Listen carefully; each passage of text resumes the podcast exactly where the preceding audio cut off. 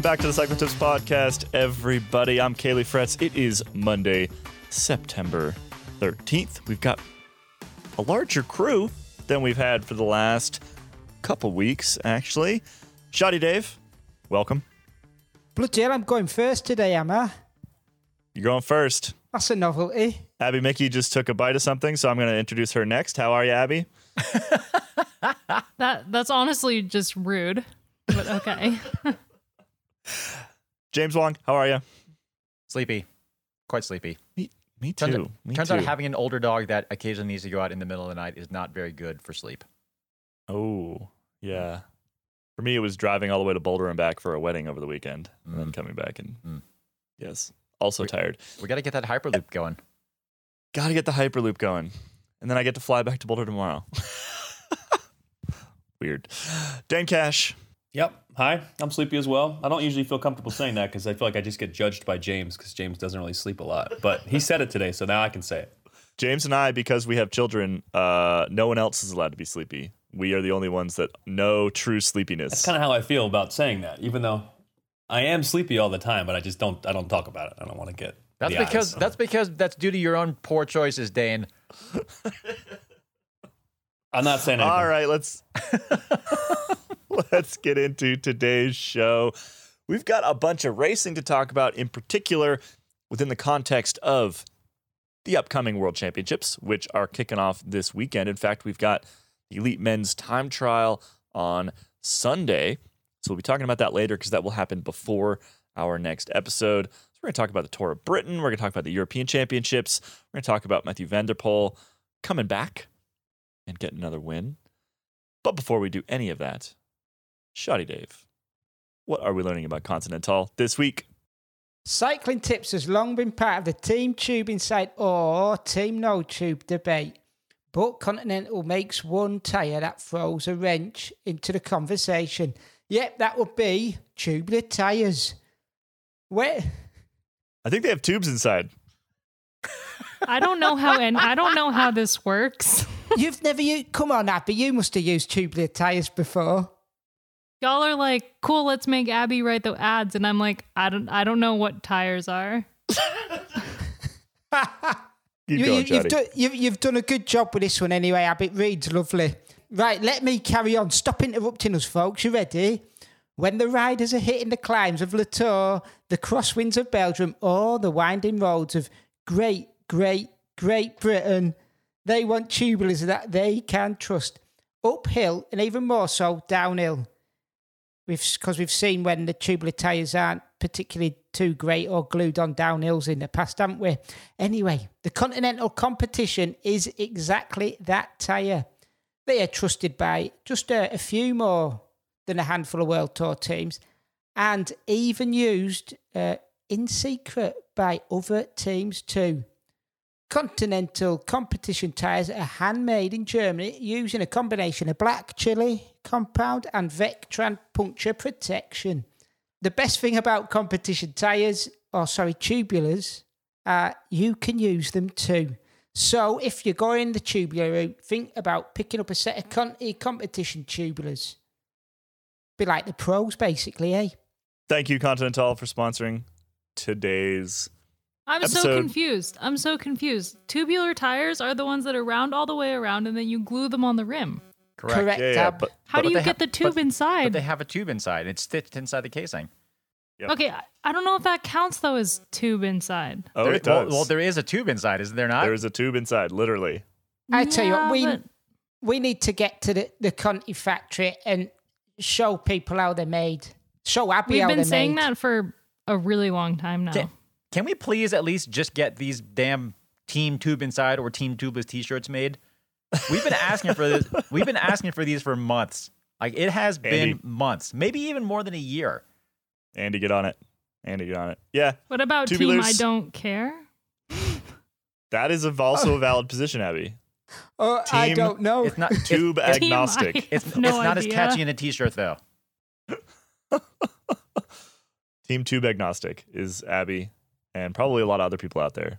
Uh, the more we talk about this, let's get into the bike racing. We've got a whole bunch to talk about, and then I forgot to mention earlier our nerd nugget for today. We're gonna be talking about 105 Di2, James. I think that's a, that's pretty. It's an intriguing prospect, but that's at the end of the show. Let's start with the European Championships. Dane, I'm gonna throw to you. Give me the uh, give me the headlines. Well, I feel like the first thing we should say before we talk about anything really, European Championships or the other racing that's been going on, is that Worlds is coming up. So everything I think we're talking about right now, we're, thinking about right now, is kind of in the context of what does this mean for Worlds? Um, not that Euro Championships and Tour of Britain and the Antwerp Port Epic aren't you know nice results in, in and of themselves, but we're really looking at what's you know what's coming up and and yeah who's going to be good in the Flanders Worlds. So on the topic of the Euros, Abby, who won the women's TT?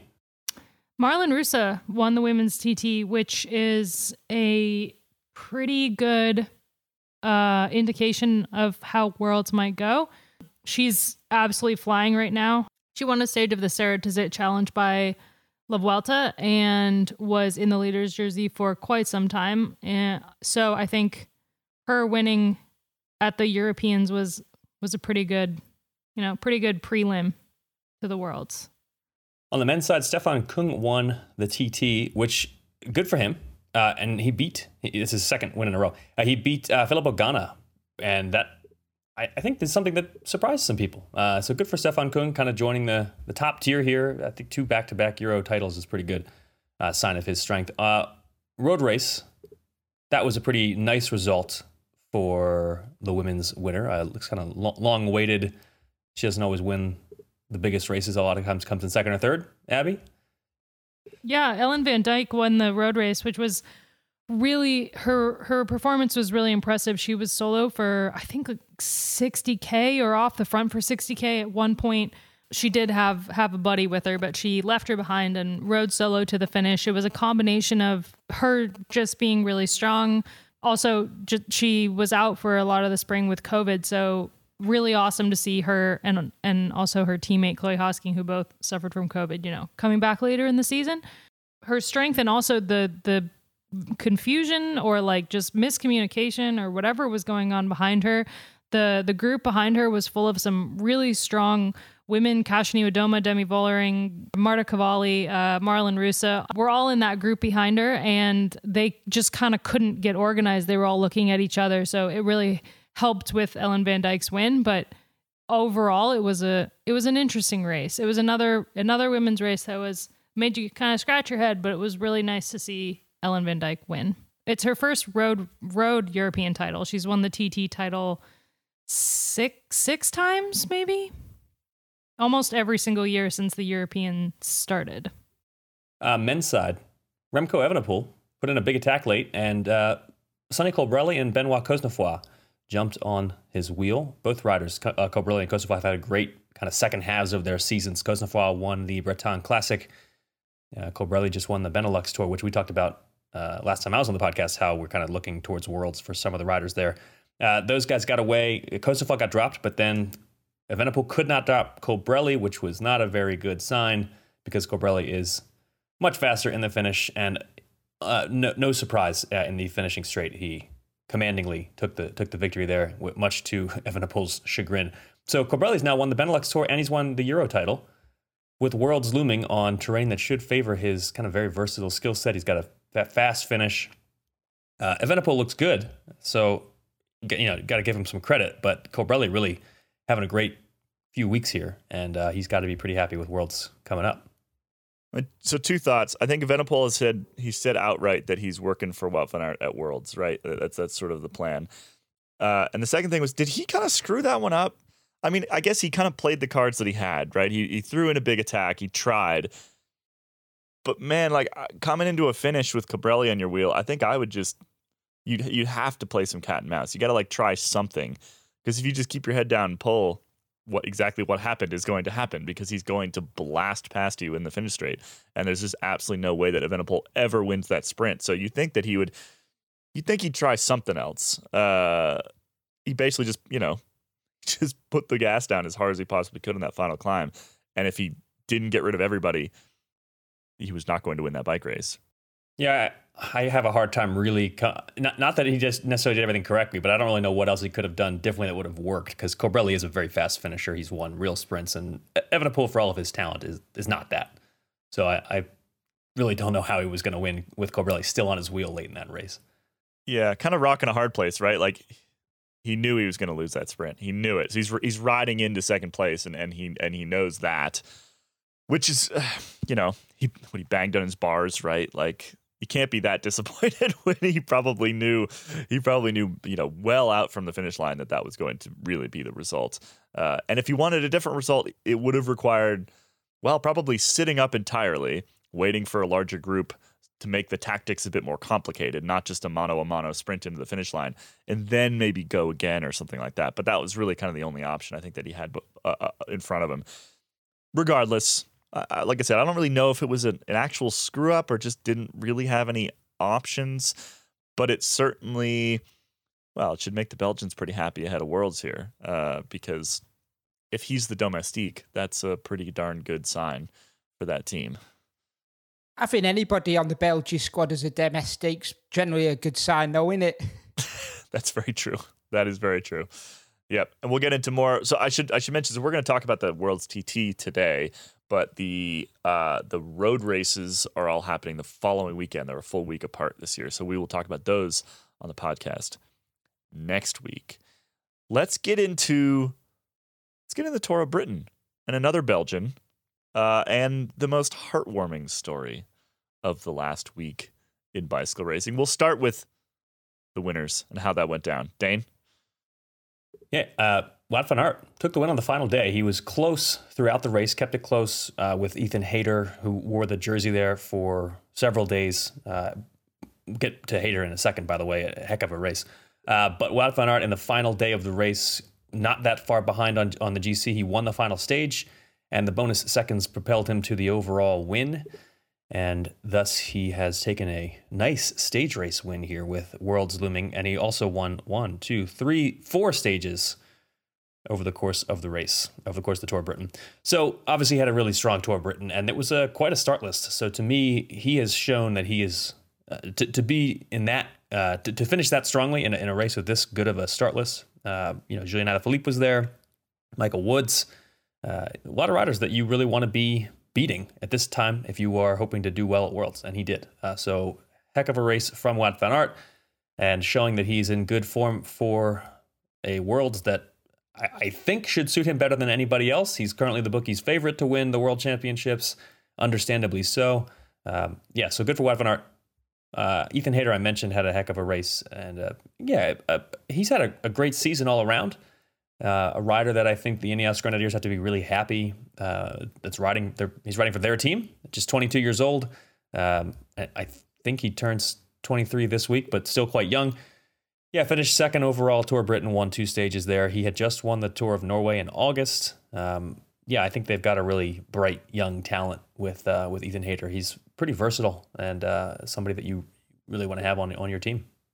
I've, I've got to say though, Tour of Britain, like as a not just as a build up for the world, they really do put on a good show. Like it's had a year out, they've they've brought it back just as good as ever. I was slightly worried that it was going to um, get pushed to the side, but it's just as good as ever. And the field's ridiculously strong. I remember turning up, oh, probably ten years ago, and you had a few big teams there, but there was a lot of domestic British teams, a lot of uh, what was I suppose pro Conti teams turning up it, the field just gets better and better every year. And yeah, they, they do make Britain look well, superb. Talking about putting on a show, I think before we get to the heartwarming moment, for me, the the most interesting moment of the of the race uh, happened during stage. I think it was stage six. Mark Cavendish got into the break, which is something that he doesn't always, always do. Um, he was up in the break, got uh, with with teammate Tim Declercq. There was a rider in the break who was kind of up there on GC, and that was making the, the Peloton want to chase them down. So they tried to get rid of that guy. Uh, um, and they did. They managed to drop him. Tim Declercq kind of forced a split. And so Mark Donovan, the, the rider, uh, got dropped. And, and Cavendish also was back with Donovan and, a, and another rider or two chasing. Uh, and then Cavendish and I think it was George Bennett bridged back up to the break, leaving Donovan and one other rider chasing. So the, the break is trying to get rid of Mark Donovan so that the peloton has less impetus to chase. I hope I've explained this without being too confusing. Uh, and Cavendish decided that there was a little bit too much help from uh, coming from the race moto, uh, from the sorry from the television moto uh, for Donovan and the other chasing rider. He was displeased. I guess he felt that the TV moto was giving them a little bit too much slipstream, and so he started shouting at the TV moto. And because it was the TV moto, we got to hear everything that he said, which was awesome. Uh, because he was shouting and it was just getting broadcast to the world. So he was very unhappy. Uh, and he, yeah, first he was shouting at the moto and he said, uh, he said, "You're helping them. What's wrong with you?"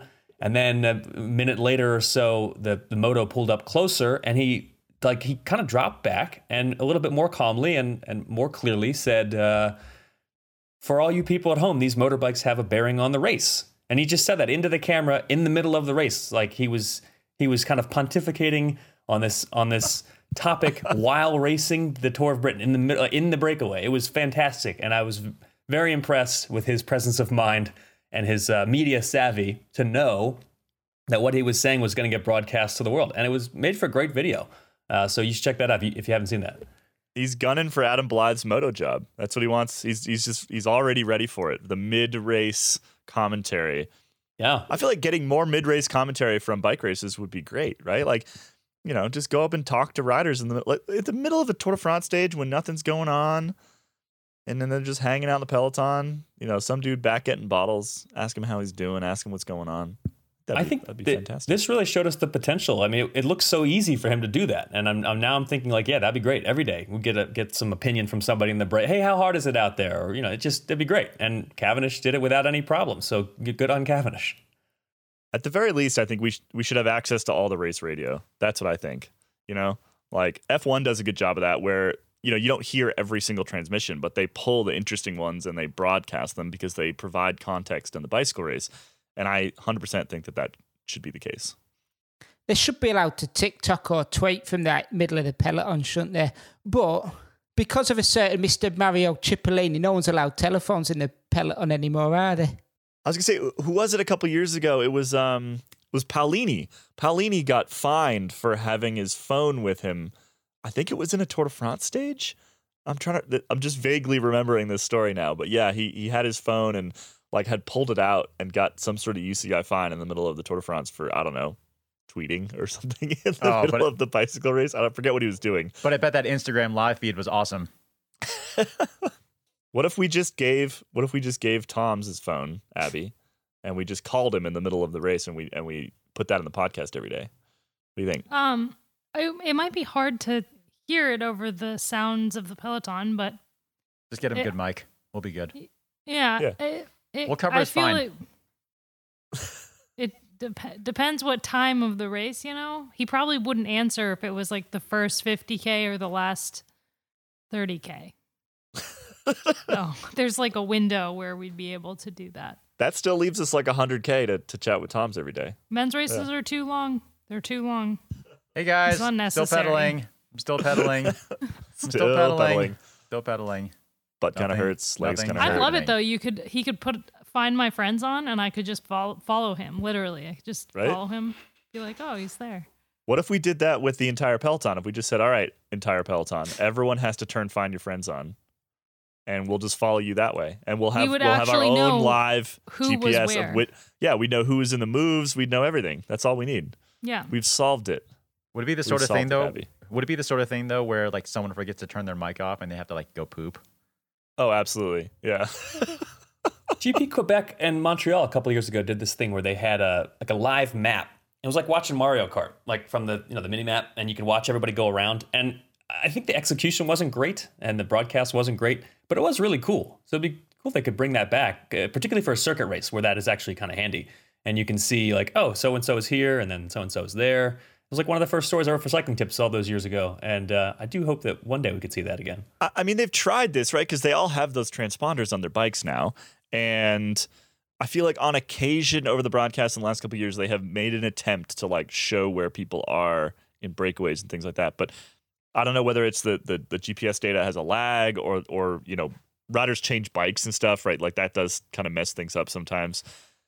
But it didn't, yeah, it, it wasn't particularly accurate. And so it wasn't particularly useful because if it's not accurate, it's just it's just noise, right? It's just it's just confusing the audience. It needs to actually show what's actually happening. Uh, so maybe they need to like have somebody there, sort of actually matching it up to to real events and making sure that it, that it is accurate.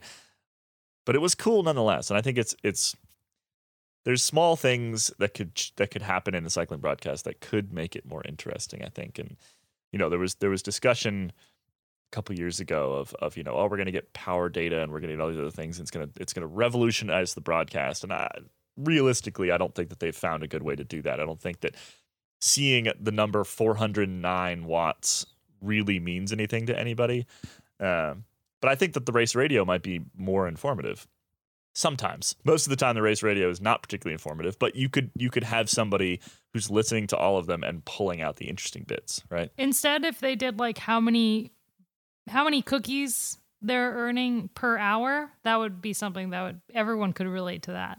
Or if everybody had to put in like their own threshold, you wouldn't have to have, even have the whole number. lame.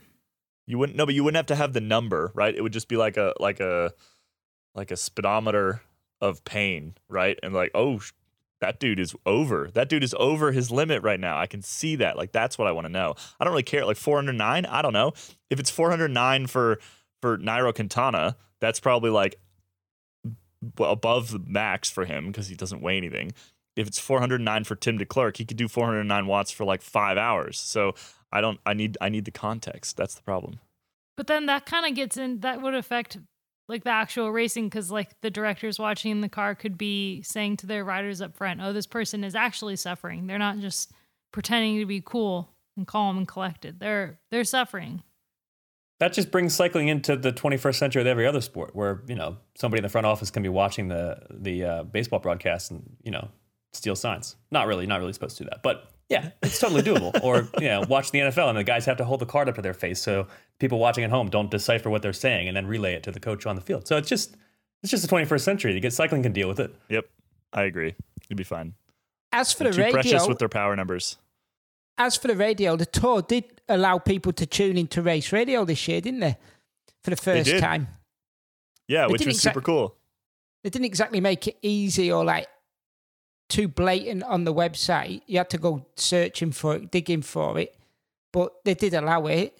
It like joined their club or something, and it, it for me it didn't work about half the time. And like I said, that, and the problem is you don't need most of that that radio, right? Because it's it's Seb Piquet sitting in the car going, Rider one twelve has fallen down, or somebody's taking a piss, or whatever. Like it's not interesting.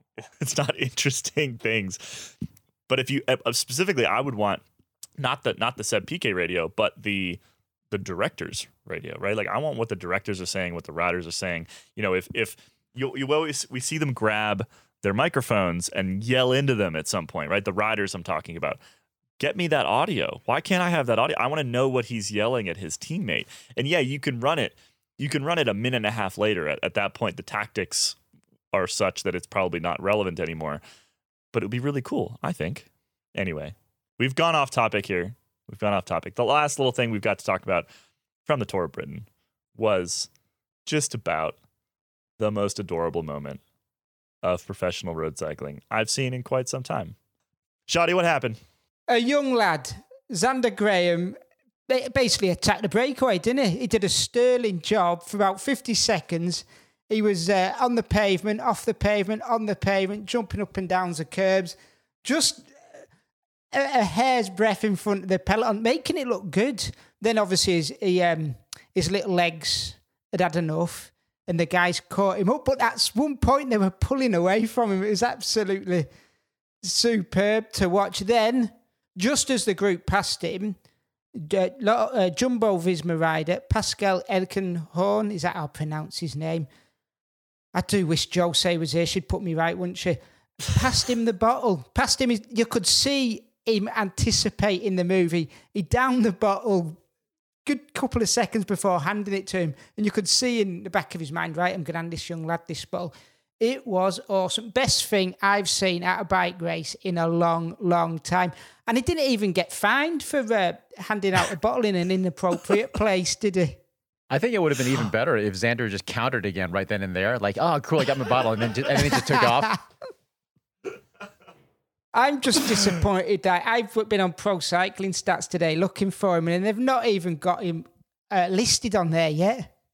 Oh, it was yeah, it was such a great moment, and it was and it was a perfect example of why that rule about like chucking bottles off to the side and Rogers getting fined for that or disqualified for that even why that was so absurd, right? Like this was just it was just a it was that this is what makes professional cycling amazing is the fact that this kid could literally just ride up the sidewalk at full blast up this hill, you know, and and the riders are they're going pretty good. They're they're not they're not full blast at that moment, but they're going pretty good.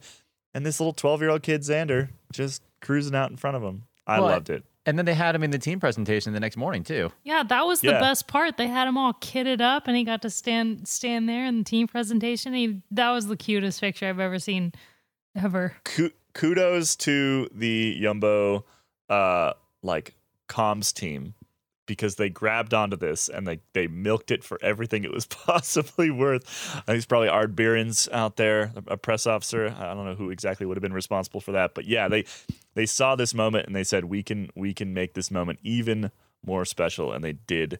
I love it. Like, you know, yes, milk it. It's great. The kid the kid's to have a story for the rest of his life. Who knows? You always see you always see the photos of professional cyclists like meeting the previous generation of professional cyclists at some point, right? Like there's you know, there's there's photos of like little Wout van Aert like meeting Sven Nys or whatever. And uh, I who knows, maybe Xander, maybe Xander is going to end up riding for Ineos 10 years time when he's 22 years old. And now he's got this great image. Maybe Pascal Eenkhoorn will will still be in the peloton. They could be racing each other in 10 years time. I just, just- loved it.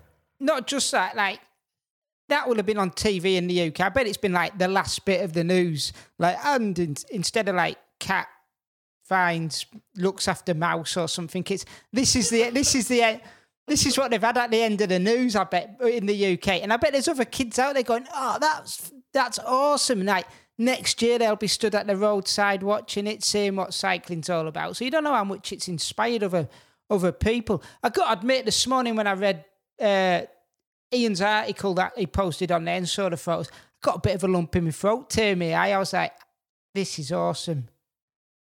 Love it. Yeah. So if you if you've missed that, you want to go find the video. We do have a story up on cyclingtips.com, great website, by none other than Iain Treloar. And Iain put together. Well, with, we got the video up there and an explanation of everything that happened. So go check that out. Now we've got a couple more little racing bits to get through before we get into 105 Di2. Mathieu van der Poel took a victory. Now, not exactly the most high profile event uh, to take a victory at. It was the Antwerp Port Epic, and he he beat Taco van der Hoorn by one second, came in about a minute 14 ahead of a select sprinters group led by Tim Merlier. But still, good to see that he is back, that he's back on some form. He's had all those back issues ever since the crash at the Olympics, which everybody will remember.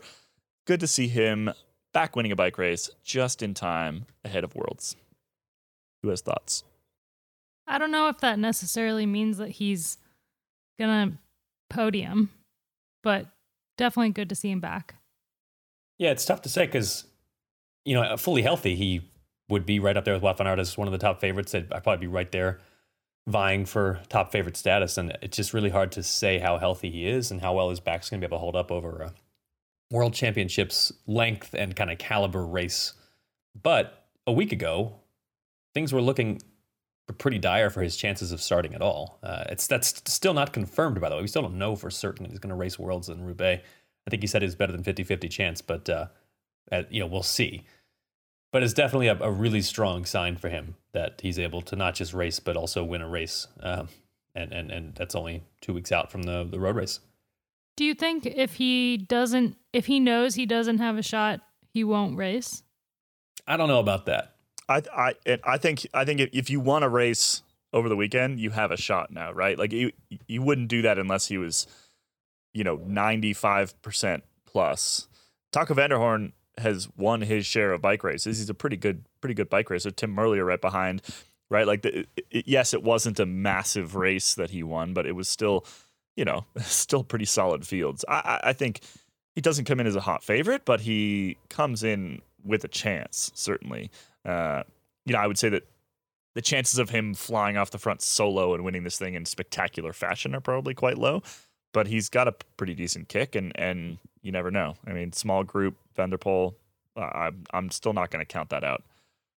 That race is 90k short than what the world's is like. And if he has got a bad back, 90k does make a huge amount of difference. But on the flip side of that, there's plenty there was cobbles, there was gravel on this race as well. So it's it's certainly not a, a walk in the park to win that, that race this weekend. Correct.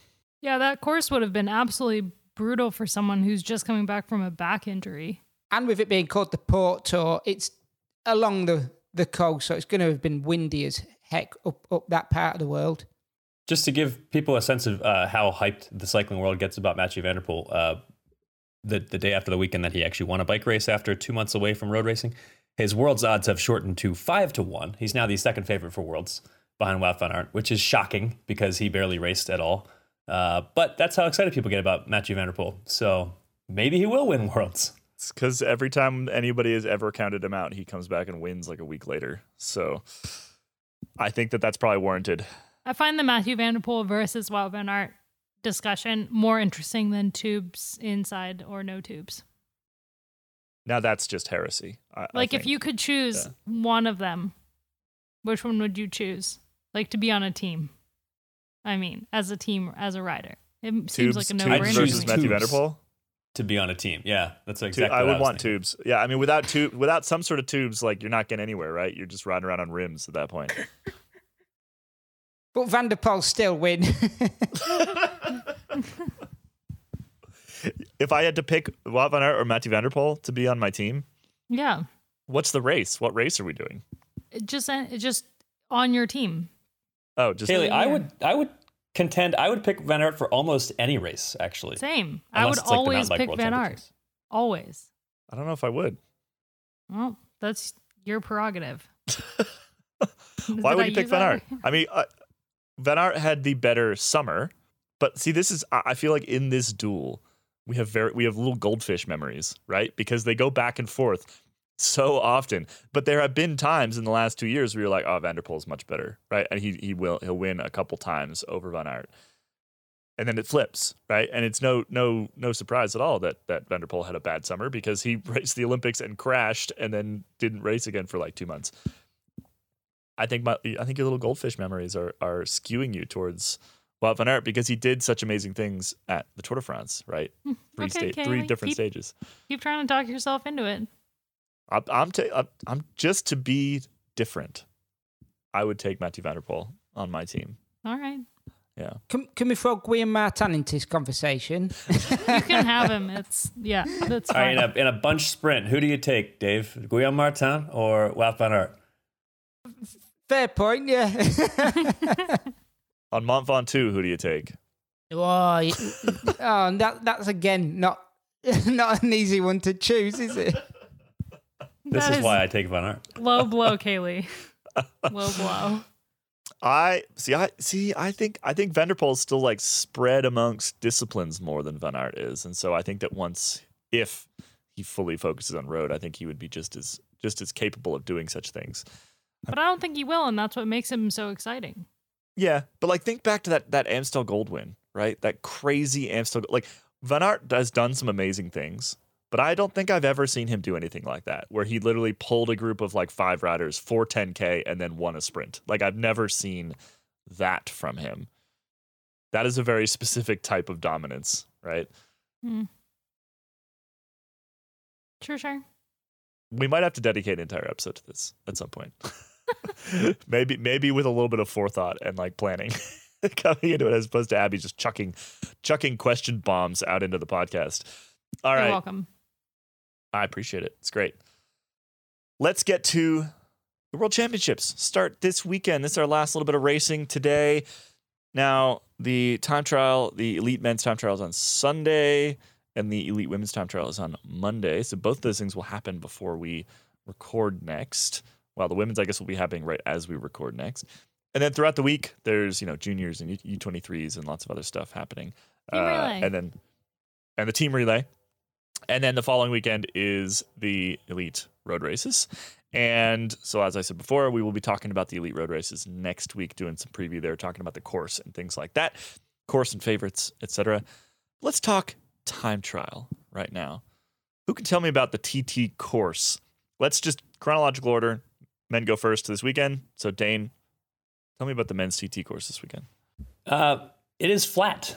They are riding from Knokke-Heist into Bruges, and there is nary a climb on the profile. If you look at the profile, you're looking at a line that hovers between one meter above sea level Ooh. and four meters above sea level. Oh. And that is about the extent uh, over the course of the, the 43.3 kilometers of the race. So it's a very flat TT, and it will well, it'll be it'll be taking place along you know coastal roads, so there could be there there could be weather. There is always weather, I guess. There could be some inclement weather, uh, but I think it's going to favor the the guys who are you know specialists at the time trial. This is not uh, this is not a La Planche des Belles Filles time trial. This is a flat time trial, and uh, we're going to see yeah the guys who tend to do very well in the time trials. So, La Gazzetta, uh, the Italian sports daily, is reporting that Roglic is not going to be there. That is correct. So after winning a Olympic gold medal, as far as we know, according to La Gazzetta, but it hasn't officially been announced as of Monday when we are recording. Uh, no Roglic. Uh, he is apparently set to be replaced again, according to La Gazzetta, by Tadej Pogacar, some guy, some other Slovenian guy who is pretty good at time trials, by the way. Uh, so interesting turn of events there, and apparently back at uh, at Tokyo, there was some talk. I mean, the, the, the Slovenian Federation, of course, had to make a decision between whether to start Roglic or Pogacar for the time trial there. Uh, and you know who knows how things would have gone if, if Roglic hadn't started and Pogacar had.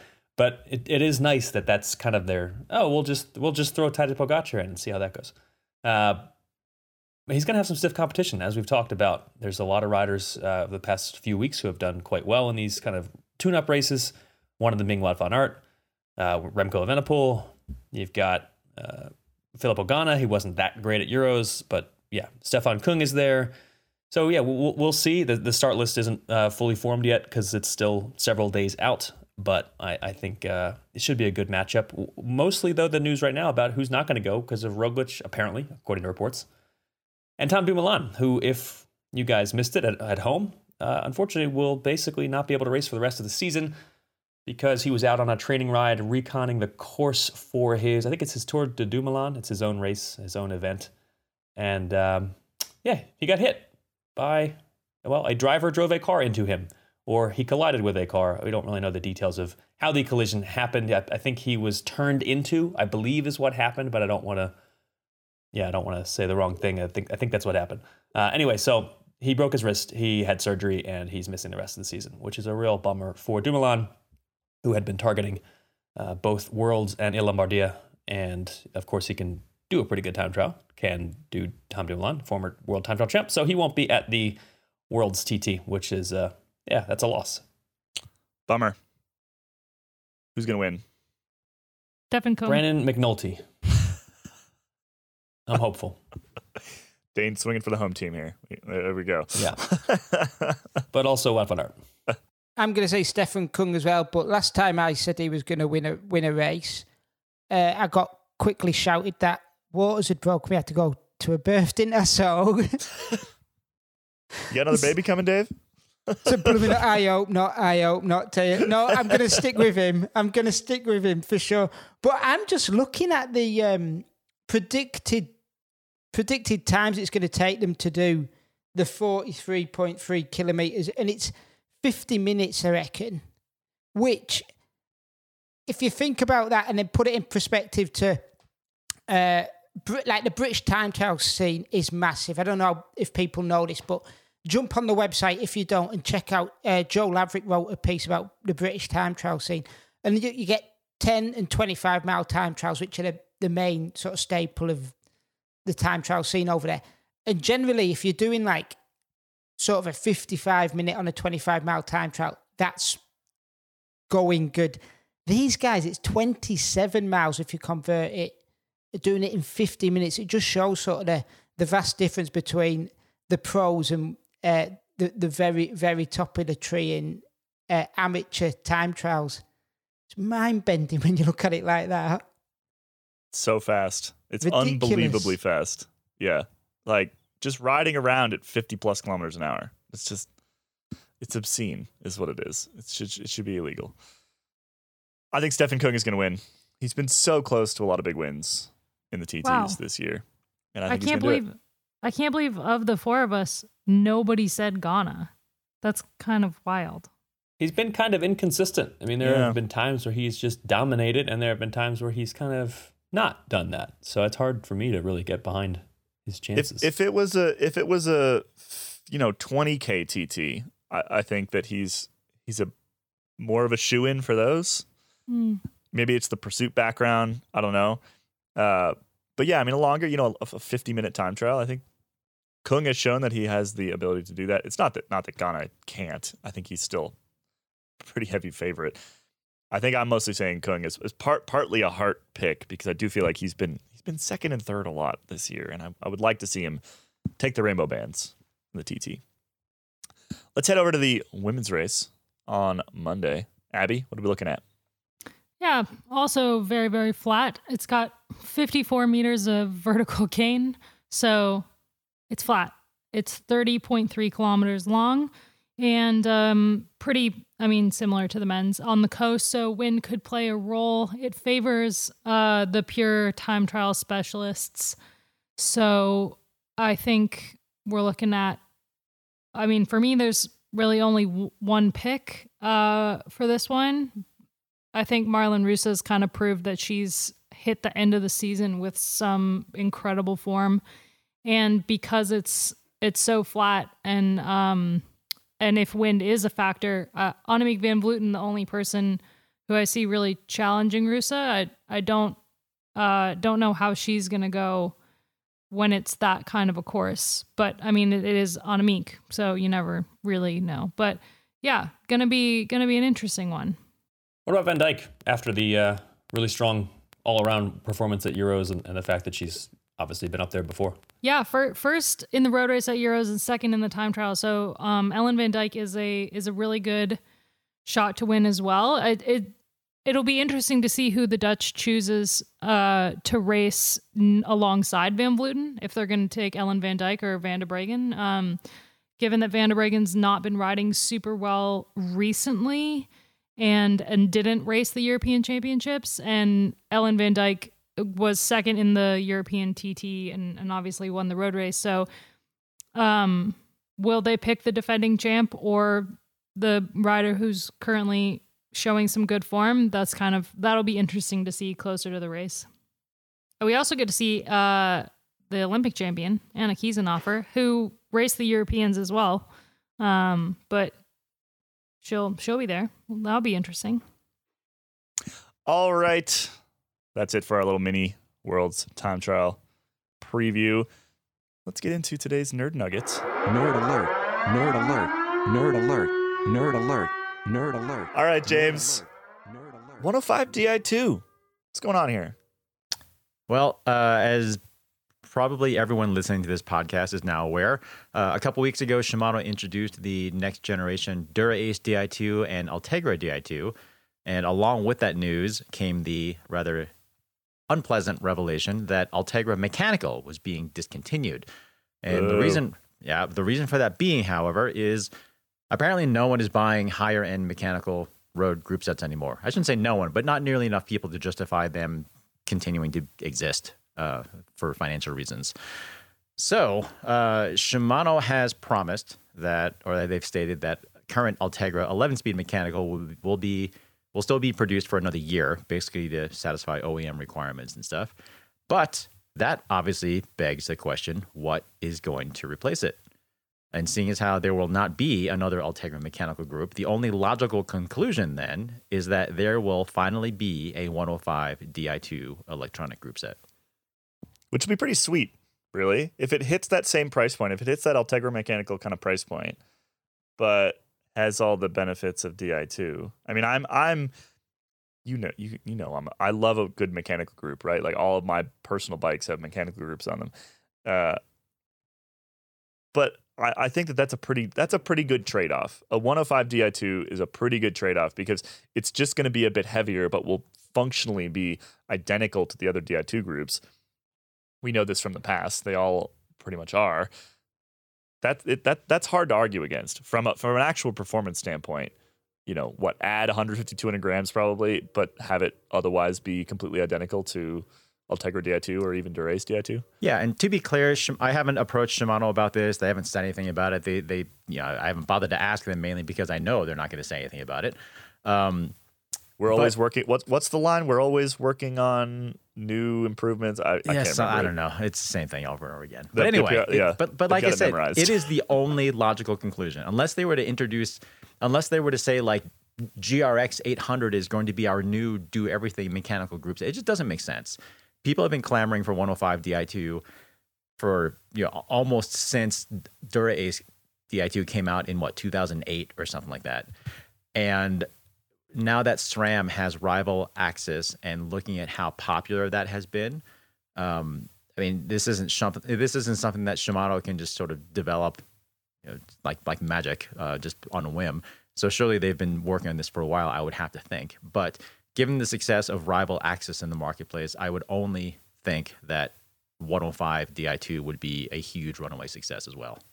I I'd be sad about it. I see it's definitely going to come at some point in it, but it just means it's another another kick in the teeth for people who do like mechanical group sets. And it's a case of like if they personally, I would like to see them plough all their know-how into making one, the 105 mechanical better than it is now. Basically, having that as the top tier or only tier once they've kind of get rid of the Jaw race mechanical 11 speed and having that just as their mechanical group set. If you want mechanical group set, this is the one you go for. I agree with you, Shabi. I agree with you, but the the fact of the matter is, I, I've talked to a whole bunch of product managers over the last year or two, even, and essentially the answer always comes back the same. Whenever people have been given a choice at a given price point of mechanical versus electronic shifting, it almost doesn't matter what the weight penalty is. They will go with the electronic shifting because when you go on a test ride, I mean, it, it, it has that same wow factor every time someone uses it for the first time, or even not for the first time. I mean, it does work better. It just does, and that's and that's evident even when the stuff is perfect and brand new. And then you add in a couple thousand kilometers to that, and you have like kind of grungy cable and housing that someone maybe hasn't replaced like they should, and and that gap is going to go going to grow even bigger and people are just used to electronic stuff in their everyday consumer goods. They're used to just things being wireless. I'm assuming that 105 Di2 would use the same uh, semi-wireless or wireless format that that Dura-Ace and Ultegra use, and it it just makes sense from a consumer standpoint. I I would certainly miss mechanical stuff as well. Um, but then again, I also prefer manual transmissions in cars, and as I'm looking for a used car right now with a manual transmission that I actually like, uh, let me tell you that they are not in plentiful. They're not in plentiful supply here in the U.S. The, the only thing I can sort of see happening though, it just surely it's going to mean that that budget mid-range bikes are going to jump up in price because there's not a cat in hell's chance they're going to be able to make a, an electronic group set 105 for the same price as they can a mechanical one. So it just means if you if you're starting out and wanting a better than uh, I don't know a thousand euro, twelve hundred euro bike, you you're going to have to stump for 2000 at least to get something of that isn't going to have Tiagra, Tiagra or Claris group set on there. Yeah, I mean, in fairness to Shimano, the the current Tiagra stuff is really good. Um, and this is actually a video that we shot when we were doing the field test uh, video shooting, uh, what, like a week and a half ago now. Sort of the discussion that road cycling does seem to be just becoming a progressively more kind of premium and expensive sport as opposed to the industry trying to appeal to to kind of more of the mass market. I don't really see that happening, and that's not really that, that clearly that, that doesn't seem to be where where the bike industry is is focusing its efforts. And whether or not that is a smart long term play, I don't think it really matters. They don't really seem to care. Sora Di2. When's Sora Di2 coming? I want a little thumb. Sh- Does Sora still have the thumb shifter? I haven't been on a Sora bike No, in a no, while. Sora does not, but I think Claris oh. does. Oh, Claris has a thumb shifter now. I think Okay. so. I can't remember. My first, now. my I haven't first tried road in bike had Sora. I first bike race I ever did, I did on a bike with Sora. My first road bike had down tube shifters with Shimano light action. That's because you are experienced, James. Yes, that otherwise means old. I, I've just been informed by my dad the other night, my mum and my dad, that somehow my dad has managed to get my first road bike back into well back into his shop. Um, it's been sat in somebody's garage collecting dust for God knows how many years, and that had Shimano RSX on it with uh, down tube shifters as well. I think you should go ride it again. It's probably a little small. It's going to be a restoration project. I can't wait to throw my leg over it again. I just hope it's still got the same black and yellow paint job that it did back then. That reminds me, I I brought home Mosaic One this weekend. Yep, it it seems to be in perfectly good condition, totally fine. Definitely sat inside for a while. For for anybody who doesn't know what I'm talking about, my my Mosaic travel bike was stolen. Was it three years ago ish? Just under three years ago. Uh, I have since replaced it because it was stolen, and I figured it was never coming back. But uh, then it was found chained to a fence near my old house in Boulder, like within a half mile of my old house in Boulder. Very conspicuously. Well, like it, it's not like it was sitting there for three years, right? It's somebody had put it there that morning, and and because it's Boulder and because it's my bike, uh, I was I was made aware of that within about two hours. And uh, Aaron Barcheck, who built that bike, actually went over and grabbed it, brought it to the Mosaic headquarters, which is right near there as well. Uh, and now it's back. So I have my bike that was stolen. My Mosaic travel bike that was stolen is back. And I, much like Shoddy, cannot wait to throw a leg over it again. I'm gonna I'm gonna figure out how to build that thing back up and get it rolling. And now I've got two SNS coupled titanium Mosaic travel bikes. Well, Caley, I think clearly what you should with do. With seat mast, so I can't like I can't one with seat mast and two with my name polished into them, so I can't even sell them. well, I think what you need to do is I think you need to test the precision of Aaron Barcheck's handiwork by mixing and matching the, the various pieces to see if the alignment is still perfect. Like put the seat Ooh. up from one onto the other one, like swap the swap the front and back ends, see if they all line up. Uh, I made some small geometry tweaks on on round two, though. That's the problem. Well, maybe if you put the maybe if you put the new front with the with the old rear, you can kind of get like a hybrid of the two. Ooh, I'll try it. I mean, it, sh- it should be it should be almost identical. I just I played with like a little bit of head tube angle and chainstay length. So, yeah, Uh, I can I can hear Aaron right now if he's listening to this podcast. He's just saying, "No, don't do it. No, no, don't no." do it. yep. I'm, Anyway, I'm just googling up, Caley Fritz. So, so I'm just googling Caley Fretz now to see if there is another Caley Fretz out there you could sell the bike to. And believe it or not, at the bottom of Google it says related searches Caley Fretz mosaic. Excellent, excellent. it this bike is famous. I mean, that's why I, I kind of always thought it might come back to me. One, because it has my name polished in it, and two, because like there are enough people out there who have seen this bike that if it popped up anywhere, I was going to hear about it quickly, right? Which turned out to be true, and it did, and I'm just very excited about it. So, Shoddy, much like you, an old an old uh an old love, an old bike is back. Now I just have to build it up and seems to be in great shape. I may even just leave the cranks on there. The one the cranks they were unable to take the cranks off because they couldn't figure out that the bolt was reverse threaded. Well, it's probably better that you may want that you may leave those cranks on there because my guess is that it because that bolt is reverse threaded and titanium that it is probably now so incredibly incredibly tight from someone trying to get it off that you are likely never getting it off again. I think it's probably going to be cut off at some point. Is probably what's going to end up happening. Yeah, Good we'll luck see. with that. We'll anyway, see. anyway, back to 105 Di2. Again, as I said, Shimano hasn't confirmed anything. I haven't bothered to ask. Uh, but there will be a written article on cyclingtips.com that will likely be live by the time you listen to this podcast. So go check it out. Let me know what you think. go check it out. All right. We're going to wrap up for today.